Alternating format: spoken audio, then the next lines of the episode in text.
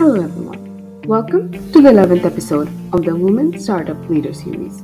In this series, key female ecosystem players from Bangladesh and beyond will discuss facets of Indian investing and all things startup. In this episode, we have Angela Lee as speaker and Nurul Rahman, C E O of Bangladesh Angels, as moderator.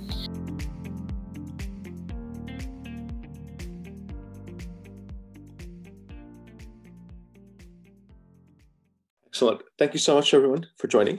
Um, Angela Lee is the founder of thirty-seven Angels, an angel investment network and training bootcamp for women investors.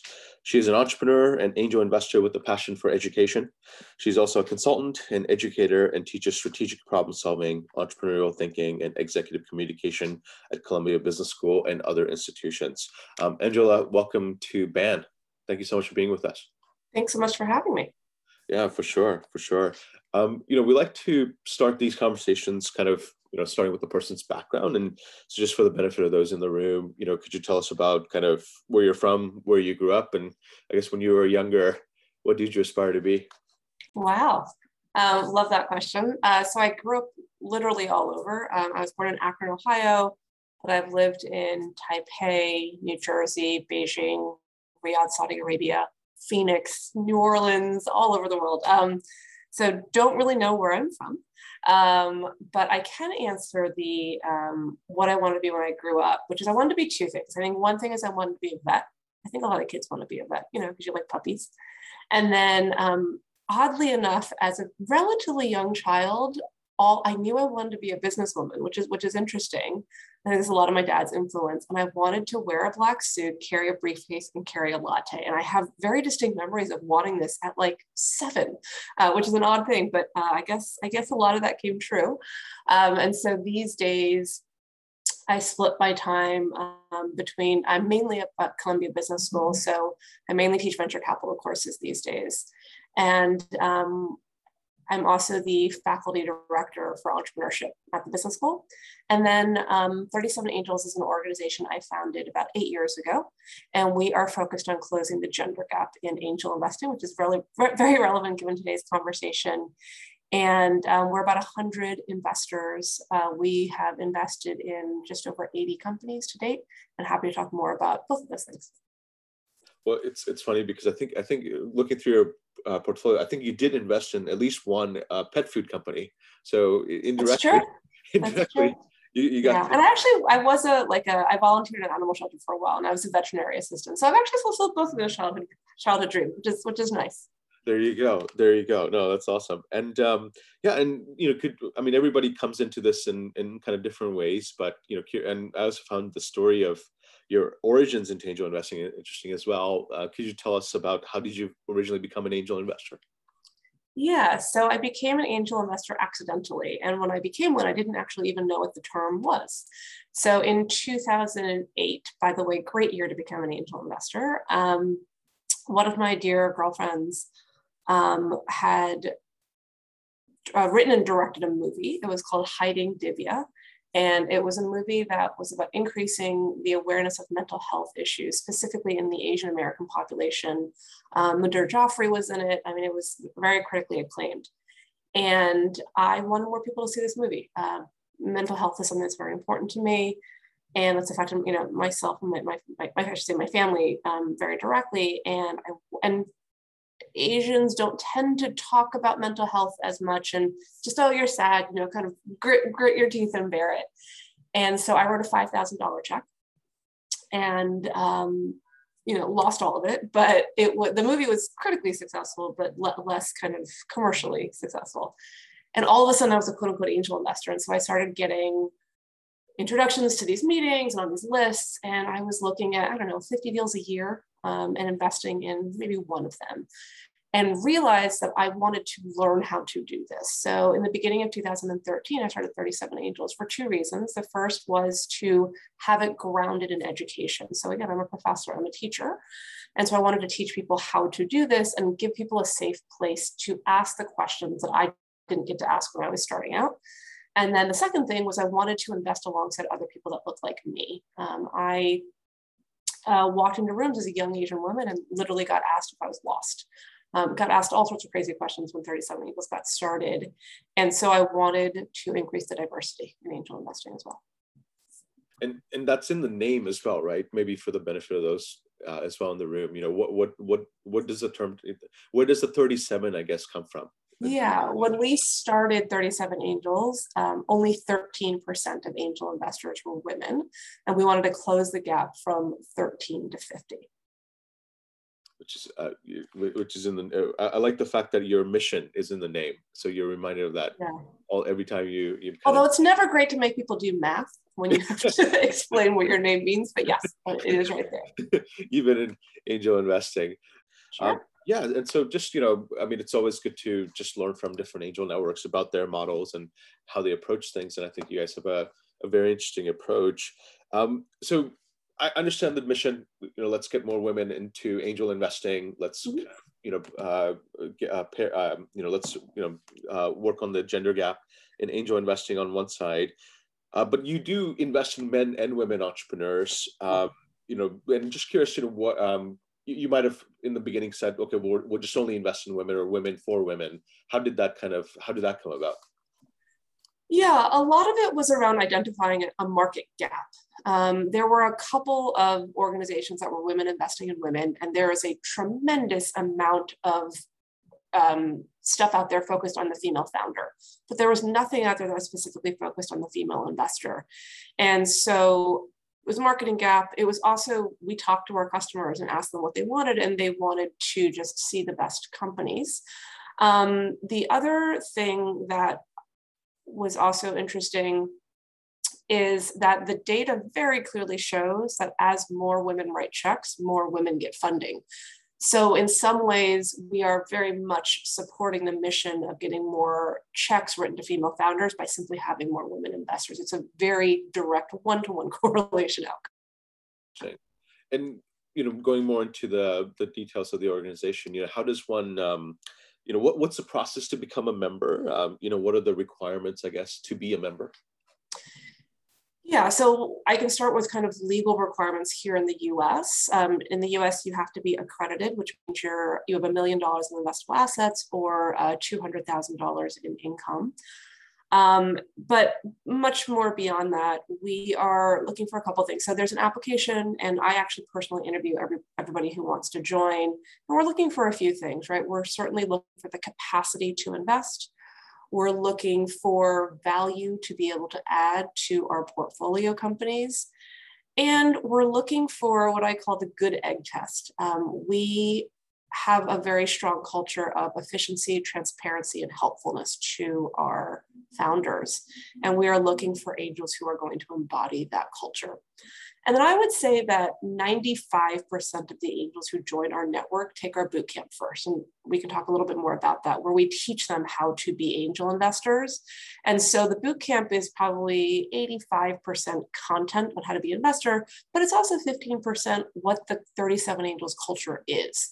And so ninety-five percent of people start off with the bootcamp and then become a member after. It's quite interesting that, um, so you're so involved in the, the, um, process of kind of vetting each and every person who kind of comes in.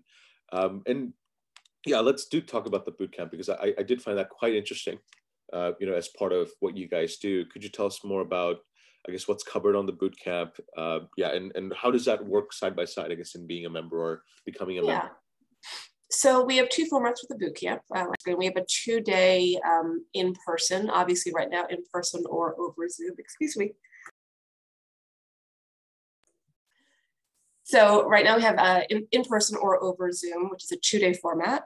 We also have an eight-week online format. So for folks who want to be able to watch the content at three in the morning or at, you know, noon, um, but that is paired with live webinars. And so the content's exactly the same. And if you scroll down, you can actually see the content. So we kick off with who's in the ecosystem. How do you conduct due diligence on a company? What does it mean to vet a team that's three people and they maybe have ten thousand dollars of revenue? What terms matter, both from a financial perspective and a governance perspective? How do you value a startup, right? I'm sure a lot of you hear pitches and the company says, I'm worth seven million dollars. How, how did they come up with that? And then if you invest one hundred thousand dollars, they raise a series A, a series B, and then get acquired, mathematically what happens? And so we walk people through that math. We then talk about portfolio strategy. So how do you think about managing a portfolio, um, thinking about your thesis, how many companies should you invest in per year? And then all of this is done in an experiential learning way. So what happens is you learn the content, and then you immediately get to apply it to real deal flow, where you write a diligence memo on a real company that's actually fundraising. And so you learn and immediately apply it. And this, you know, this company, is that something, you know, this person, you know, the, mem uh, the member or participant is working on, or that you guys are working on? We um, keep the boot camps very small. It's only eight, we only um, accept eight to ten people per boot camp, because we want it to be very intimate, where they really get to ask questions. In terms of the diligence memo, um, we usually have four to six person teams, and it'll usually be one, one maybe two new angels, and then three to four more experienced angels. So you are learning alongside people who've done this in the past. Got it. Um, and you know, just also curious for for you guys, uh, you know, as a network. So you, you have these membership fees, right? You have the bootcamp fees. Mm-hmm. How else do you kind of sustain as an organization? What's your revenue structure? Yeah, so we charge forty-five hundred dollars for the bootcamp. And with the bootcamp, you get one year of membership included in that price. And then a year after you take the bootcamp, we ask you to renew, and it's three thousand dollars a year to renew, which is on the low side here in New York. I would say angel networks are between maybe three and five thousand dollars a year, some are six. So we're trying to have a slightly more accessible price point, because we obviously want to encourage more people, more women to join. Got it. Uh, and do you ever take like carries on your deals? Do you ever put together S P Vs and, and you know, charge a management fee for them? Yeah, so we don't. Um, we've talked about it. Actually, in our participation agreement, we're allowed to. We've just never kind of exercised that option. We've been talking about doing a fund. Um, and, you know, something that I'll just speak about is as, as you're solidifying your model, as you're talking to other people, is to recognize kind of what model you want to have, right? So an angel network, right, it's just membership dues all the way to, to an end, right? There's a, a subset of people selecting, and uh, carry does happen in those funds, and it's something that we're talking through, but right now, no, we do not take carry. Got it. Um, but when you do invest together, you know, when you do these collective checks, if I remember it was one hundred to two hundred or two hundred K, um, is that done through an S P V structure, or how do you do them? We do not. So we are doing individual checks. So it's individual names on the cap table for a couple of reasons. Um, information rights. Um, also, I think people then get to see their names on the cap table, which can help from a networking perspective. Um, but the primary reason why we don't is actually legal fees. It's just very expensive to create an L L C for every single investment. And so we don't. And we're lucky enough to have a reputation with founders that they're fine taking, you know, six or eight or ten names on the cap table from us. And I see your team here, and also just curious, you know, this is something we're struggling with is how do you automate, um, you know, your processes? How do you, or you know, our processes? And what what does your tech stack look like? I know you use Gust, for example, but you know, could you tell us a bit more about what sort of um, tech tools do you use to kind of manage the network? Yeah, so on the kind of deal flow management side. Um, In terms of inbound deal flow, a lot of the things I'm sure you're looking at, AngelList, Gust, um, and then we really just use Google Docs, right? So we look at twenty-five hundred companies a year, and we talk to probably six hundred founders a year. And so at the six hundred level, we have it in a big Google Doc where um, we just take notes. And I'm sure there is a more efficient way to do it, but that's that's what we're doing right now. And obviously I, I want to be transparent about that. On the um, term sheet management side, the we use Carta, although we're looking into Seraph, S E R A F. And so we're actually in the middle of looking at our tech stack. So that's on the kind of deal management side. Um, uh, and then on the more, um, member managed side, we have a we're looking into a job board, which um, I want to say we're using GetCo, although I don't quote me on that. Uh, we use MailChimp in terms of you know emailing our members. We also have a newsletter that goes out to you know a few thousand people a week. And then the last thing I wanted to mention is Airtable. Airtable is something that we have like a member directory that we do in Airtable. So nothing super sophisticated. We are starting to build out a more automated communication channel, and we're looking at Zapier and Drip. Got it. No, that's, um, I was just only smiling because we, we do most of our work on, on Google Docs too. So yeah. Um, but you know what? Um, we're, again, we've been really seriously looking into this, especially on the portfolio I R R perspective, because our, our spreadsheet is getting a little bit cumbersome. And I reached out to a bunch of people, and I'm I was shocked at how many people are using Excel and Google Docs, and people in venture capital too. Like I was, I was surprised at that. Interesting. Um, I want to go, you know, you, you talked about the screening process a little bit, right? So you go, yeah. you look at two thousand to twenty-five hundred companies a year, and then you meet with six hundred of them. And then I understand, you know, you have these kind of bi-monthly meetings where, you, you know, you yeah. present eight of them, right, to the to the members. Um, and so getting from two thousand to six hundred, I guess, to eight, you know, what is that process like? And, and what is the kind of criteria that you use? Yeah, so you can see um, we have uh, we have a team of investment associates. We usually have two or three, and they are going from twenty-five hundred to six hundred. So independently, post obviously a little bit of training with me, they're independently deciding who are we going to meet with. Um, and we roughly meet with one in four. It's not something that we hold it fast to. So if, you know, sometimes you just have a really good slate and you meet with every other company in that bunch, and sometimes you don't meet anybody in a group of ten. So we don't force, but over time it's been about one in four.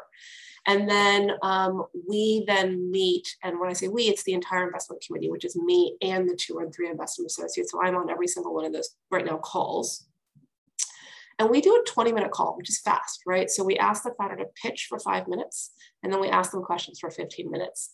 And ninety-eight percent of the time, that is enough for us to decide, do we want them to have them pitch to our network? Very rarely we'll do a second call because it wasn't enough time, um, but most of them it's enough to say, do we want them to pitch? When the eight pitch to our network, um, our angels vote on their three favorites. We go into diligence with them. We write a diligence memo. We send that out to all one hundred members, and then the angels individually decide if they want to invest. Um, and so we don't force any sort of quorum. So we think you get the benefit of deal curation, the wisdom of the network, but you still have autonomy over what you invest in. And what are elements of that diligence memo? What sort of things do you cover yeah. typically? So uh, we look at the four Ps because I like alliteration. So we look at people, problem, progress, and price. People is obviously the team, right? Who um, the founding team is, early employees, but also advisors. Problem is, are they solving a large problem? What does the competitive landscape look like? And then do they truly understand the problem they're solving? Progress is how much traction do they have? Um, and we're re really looking for a repeatable customer acquisition process. And then finally, price. The deal terms have to make sense. And so those are the four things we look at. I would say before, as we're going from the kind of six hundred down to the few that pitch, we're really focused on the first three Ps. And then we only really focus on the deal terms once we're pretty sure we're going to invest. Got it. And you know, in these kind of, I mean, the, um, does a company have more merit or have more of a chance if they are, for example, if they're already doing a round, or if they have co-investors in place, particularly if they happen to be V Cs or? Right, in the current market, it, it depends. So simply saying I've raised a million out of one point five million, we don't put a lot of credence in that. And the reason why is because there's a lot of money in the ecosystem right now. There's frankly a lot of unsophisticated money. And so just the fact that you've been able to raise, we don't really pay that much attention to that. Now, if your lead investor is a, is a V C that we trust or an angel network that we trust, that's a very different story. Um, but just having raised capital is not something that we pay a lot of attention to. Makes sense. Um, and what are some reasons to say no to a founder? You know, what are some recurring reasons that keep coming up? Yeah, so if I kind of go into the each of the Ps, um, from a people perspective, I would say lack of domain expertise, especially on B two B. The data shows that founders that um, are starting B two C companies can actually be relatively successful without a ton of domain expertise, but with B two B, um, having domain expertise is pretty important. So that's probably the number one reason why we would ask on the people. And the second thing I would say is kind of lack of it factor, right? Which is, if the idea is good, I've been pitched that idea ten times in the last three months. And it factor looks like different things for different investors, right? So one might be serial successful entrepreneur. We look for deep customer empathy. We're looking for grit and hustle. um, coachability, all that kind of stuff. And I would say that's probably actually even more important than domain expertise. That's the number one thing we look for. Um, on the problem side, we would say no if the problem is too small. So we will sometimes see, so for example, we looked at a company recently that was focused on um, teacher support software if the teacher was teaching autistic students. And the product was great, but it was very, very niche. And so that was something that a couple of our angels would do individually because they care about the mission, but it's hard to recommend that to the entire network, something like that. And then um, progress is that they don't know how to actually get customers. This happens sometimes where a founder says, we have ten thousand customers, but they have no idea how they got them, right? They had a random P R piece or, you know, one-off thing that worked, and we're looking for repeatable customer acquisition. So in that case, it's less no, but it's come back to us when you've kind of built that customer acquisition machine. So the, the growth engine, so to speak. Yeah, exactly. And so you're, I mean, I understand you're typically doing kind of seed rounds, right? Or you're part of seed round. Correct. Um, and, you know, you want these companies obviously to get to Series A, and, and just curious, you know, so the post-investment piece and, and the value creation part of it, you know, you mentioned a lot of in, your members are investing directly. Do they, do they take that on, or do you try to take that on, on, on a network approach as well, or? Yeah, so we definitely take that as a network approach perspective. So uh, we have someone who heads up portfolio support for us, and uh, we do webinars, right? We'll, we'll pick a topic, um, and it might be hiring and firing. It might be how to raise your Series A. Um, it might be how to do P R. So whatever the case may be, that's one thing we do. Um, the second thing we do, and it's probably the biggest component, is introductions. So I need to hire a data scientist. I need introductions to chief financial officers at hospitals, like whatever the case may be.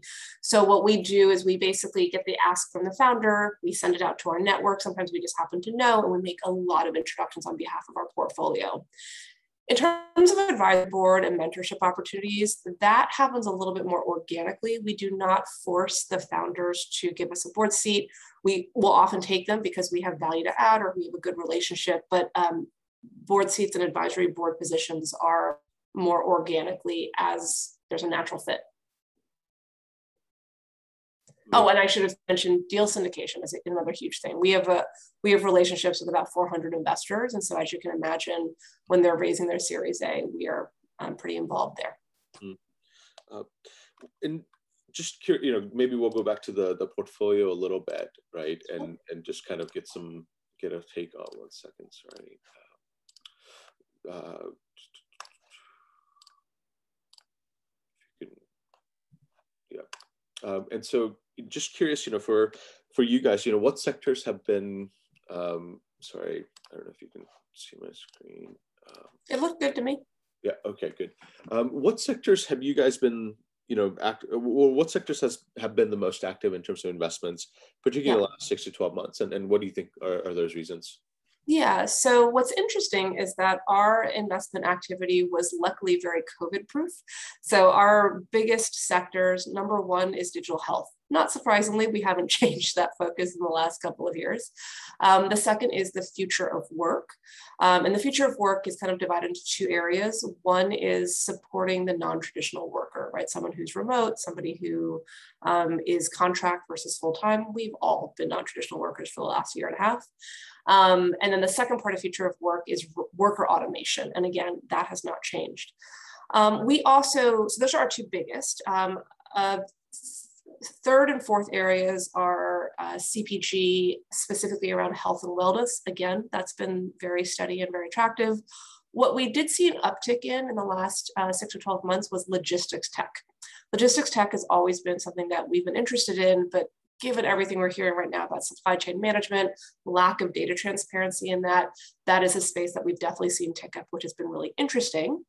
And then one, which I'm personally in thinking about from a thesis perspective, is investing in esports. Um, we're actually looking at a company right now which trains people on how to play esports better. So much like we have training for football or for basketball or hockey, it's like that, but for people who play League of Legends, which is crazy, the millions and millions of people who are watching and the millions and millions of dollars that can be won in sponsorship deals or prize money. Um, and so that's kind of a new hot area that we're looking at. And I know you've done some gaming investments before um, as well. Um, just curious, you know, going back to the original kind of question or of male versus female, uh, going back to these eighty companies, what's what's the ratio of male versus female-led companies? Yeah, so we actually track this very carefully. We track it at the deal uh, source level all the way down to our portfolio. And we are happy that we're seeing pretty consistent numbers throughout, which um, is good because it means that we're not biased one way or the other. So what applies to us is about one third female, two thirds male, and our portfolio reflects that. Right. Um, another question, you know, so we see these exits, right? Um, and so that's always great. Um, if you can, you know, I don't know if you can share, you know, what, what is a typical kind of multiples when exits do happen, and what's also the timelines of exits as well? Yeah, so it's kind of all over the map, right? So Alice, um, Uh, so like the, so Maz just happened. So I want to say Maz was eight years, um, but then some of these happened in two years. So um, it's a pretty wide range um, in terms of how long it happens. But yeah, we've, we have a couple that happen in like the two to three year timeline, and then a couple that happen in like the three to five year timeline, and then a couple that were more like the six to eight years. So, and we have had, uh, this is actually a little bit out of date, we've had twelve exits, yeah. And, and these are typically, do exits or ha happen because of secondaries, or do they happen because of full-on acquisitions, or? So all of these are acquisitions. So you can see the logo is the startup, and then down below is who acquired them. And Maz and Crosscheck are hot off the presses. So we are um, still updating that as it becomes public. Got it. Um, I guess, you know, I'll just kind of ask, um, you know, I, I did want to just kind of, you know, ask questions on a couple of companies just to kind of understand a little bit more about. Can I actually um, just respond to your last question really quickly? The one that is not on the website, which should be, is Owlet, is a baby monitor company. They just I P O'd through a SPAC. Oh, great. So that one was really nice. So it's our, it's a, it's, it was a billion dollar exit for us. That's a nice one. Amazing. That's amazing. That's awesome. Um, and yeah, so just curious, you know, so for example, you know, there's a company here, Hey Jane, uh, mm-hmm. providing, you know, it, it's very timely because it's providing um, online abortion services, right, to, mm-hmm. to women. And, you know, I mean, it's an interesting, it's, it's, a, it's going to be a growing sector, particularly in light of what's happening, you know, around the country. And I've noticed that there's a few companies kind of doing, you know, working in this space. So yeah. When you have a potentially an emerging sector and you've got multiple players, how do you make your decision on which company to back? Yeah, so in that case, it's probably, you know, eighty percent founder. So the founder is a rock star. She just, she knows the space really, really well. Um, and what you want to look there for there is demonstrated ability to be agile in this space and understanding of the regulatory space. But we look for founders who are really good at saying, okay, there are four potential outcomes here, right, of what might happen from a regulatory perspective. Here's how I'm going to respond to each of them. Here's how I have responded. So she was incredibly good at being agile about the regulatory space.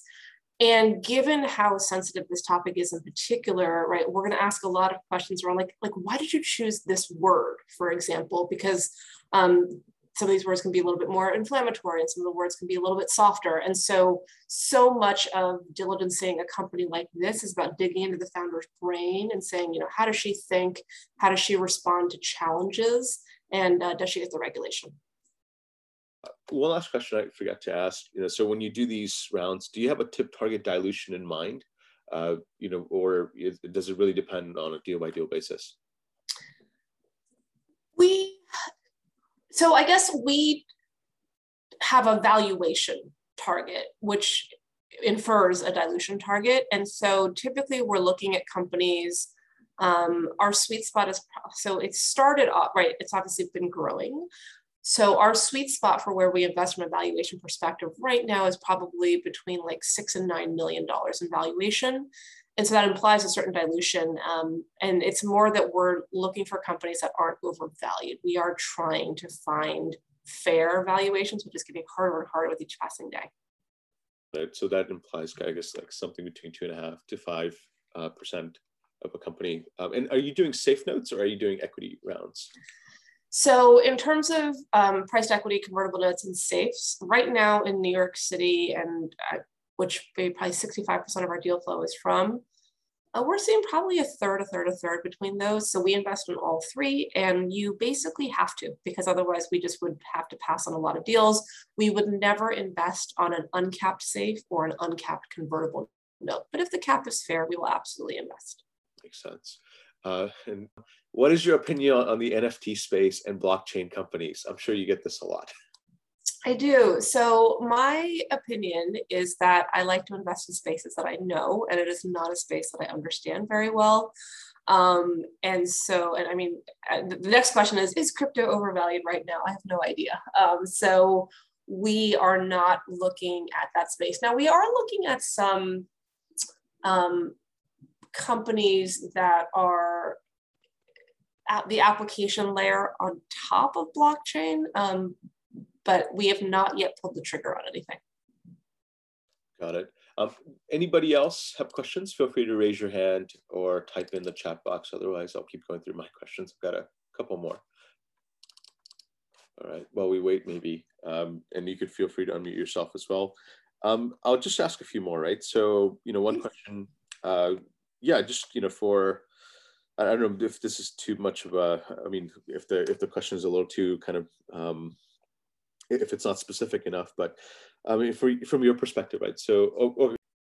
Yeah, so in terms of a founder preparing for investment, uh, a couple things. So one is to make sure you're approaching investors at the right time.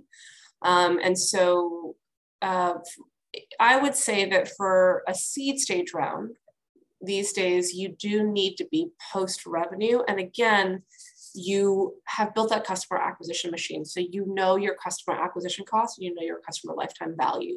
I would argue when you know that ratio and you have six months of customer data, that, that might be the right time to raise, to, to go after a seed investor. If you're going after a Series A investor in the U S, it's typically like a million dollars in annual recurring revenue. So uh, that is one. I'm also going to actually share a pitch deck. So this is kind of a pitch deck template that we like to use, um, or recommend, I should say, to founders. So you're, you're welcome to take a peek at that. Um, and then the other thing I would say is to know the investor. I think what's frustrating as an investor, like we have F A Qs on our website and it very clearly says what we're looking for. So when a founder pitches us that clearly hasn't read those F A Qs, I think that's a little bit frustrating, or if they haven't read them at least before we get on a call.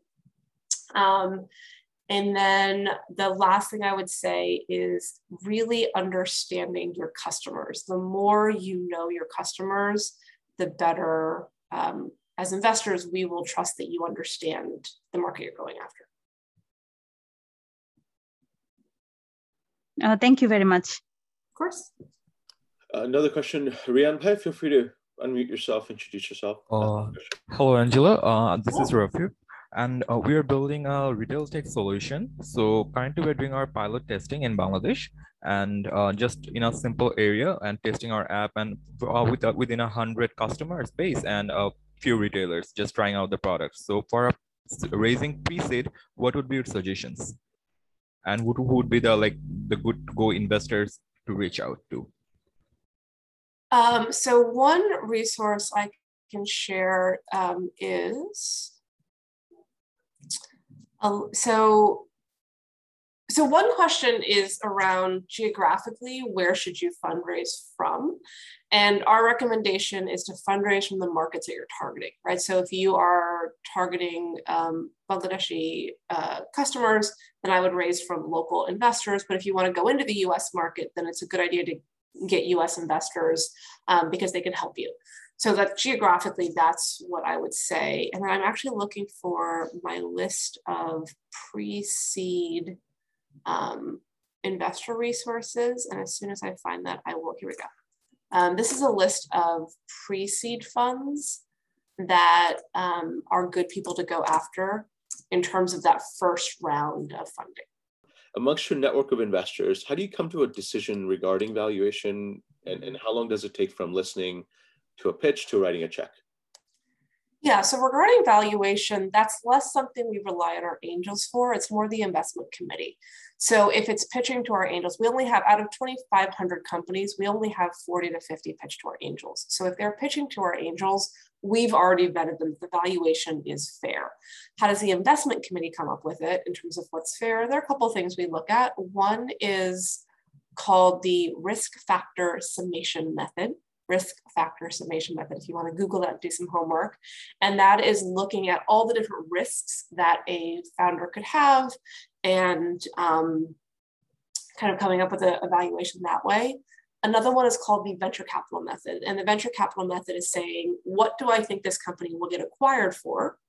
And then what do I need to make in terms of my multiple? And it's usually ten X. So if I think they're going to get, get acquired by Amazon for one hundred million dollars, well, then today they're worth ten million dollars.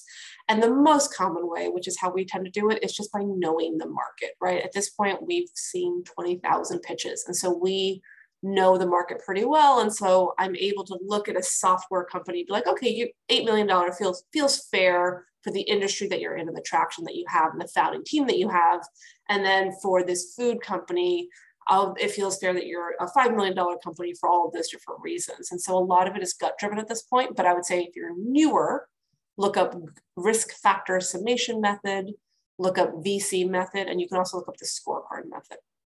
In terms of how long it takes us to get from listening to a pitch to writing a check, we promise four weeks. So we promise to the founders that from pitch to funding decision is no more than four weeks.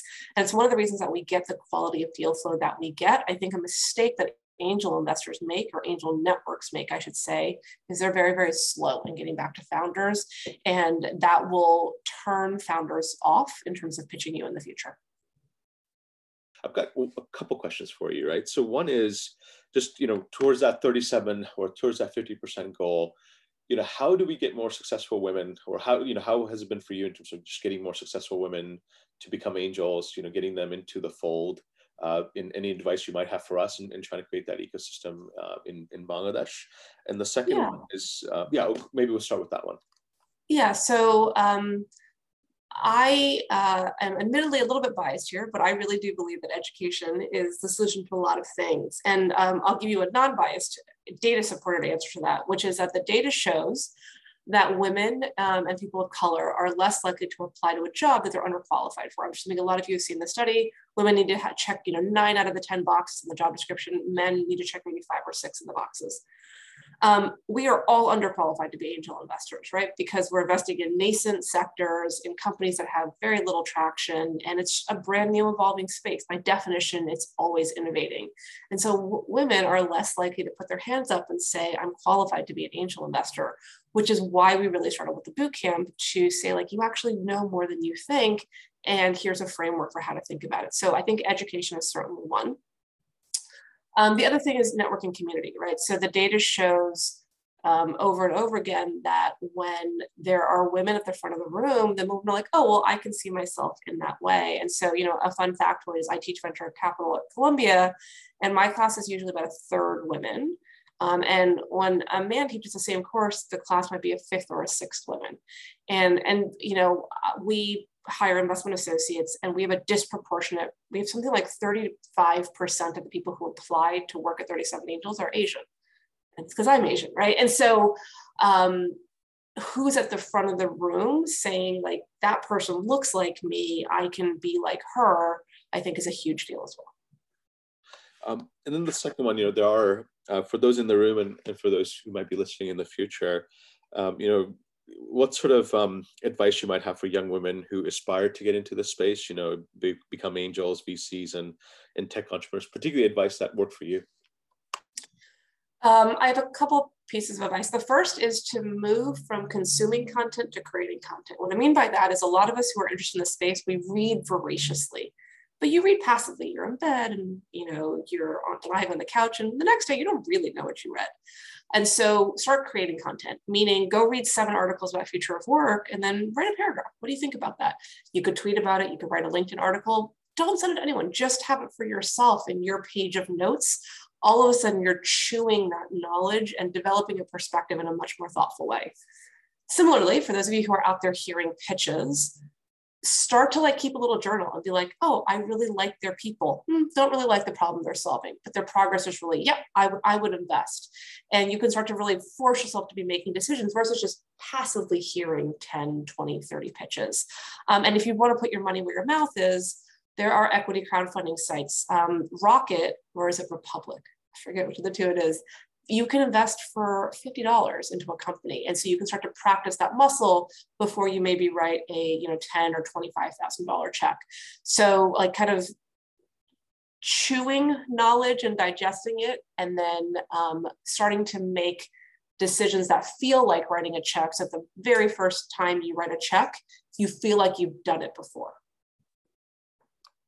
Excellent. Um, Angela, I can't thank you enough. And, and we'd love to kind of keep having you as a a mentor um, and yeah. inspiration for us as we kind of move in our process. But thank you so much for taking some time out of your uh, busy schedule, and uh, you know, looking forward to doing more work together in the future.